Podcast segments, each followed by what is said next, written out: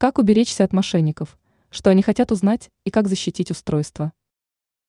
Достаточно часто ключом к данным пользователя могут стать реквизиты карты, срок действия, CV, пароли и коды, высылаемые в СМС. Также важно защищать логины и пароли от онлайн-банка и других приложений, а также личных кабинетов.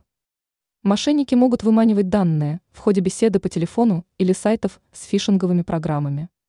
Предлагаем посмотреть базовые способы, которые могут помочь защитить персональные данные и средства. Как защитить ваше устройство от преступников? Вот несколько способов. Антивирус. Мошенники могут завладеть устройствами после перехода по вредоносной ссылке или скачивания файла. Обновляйте систему. Разработчики ОС постоянно улучшают защищенность от различных атак или вредоносных программ. Скачивайте только проверенные приложения. Пользуйтесь App Store или Google Play. Внимательно относитесь к настройкам конфиденциальности. Два раза подумайте, нужно ли вам активировать геолокацию. Ранее мы писали о том, что делать, чтобы мошенники не взяли кредит на ваше имя.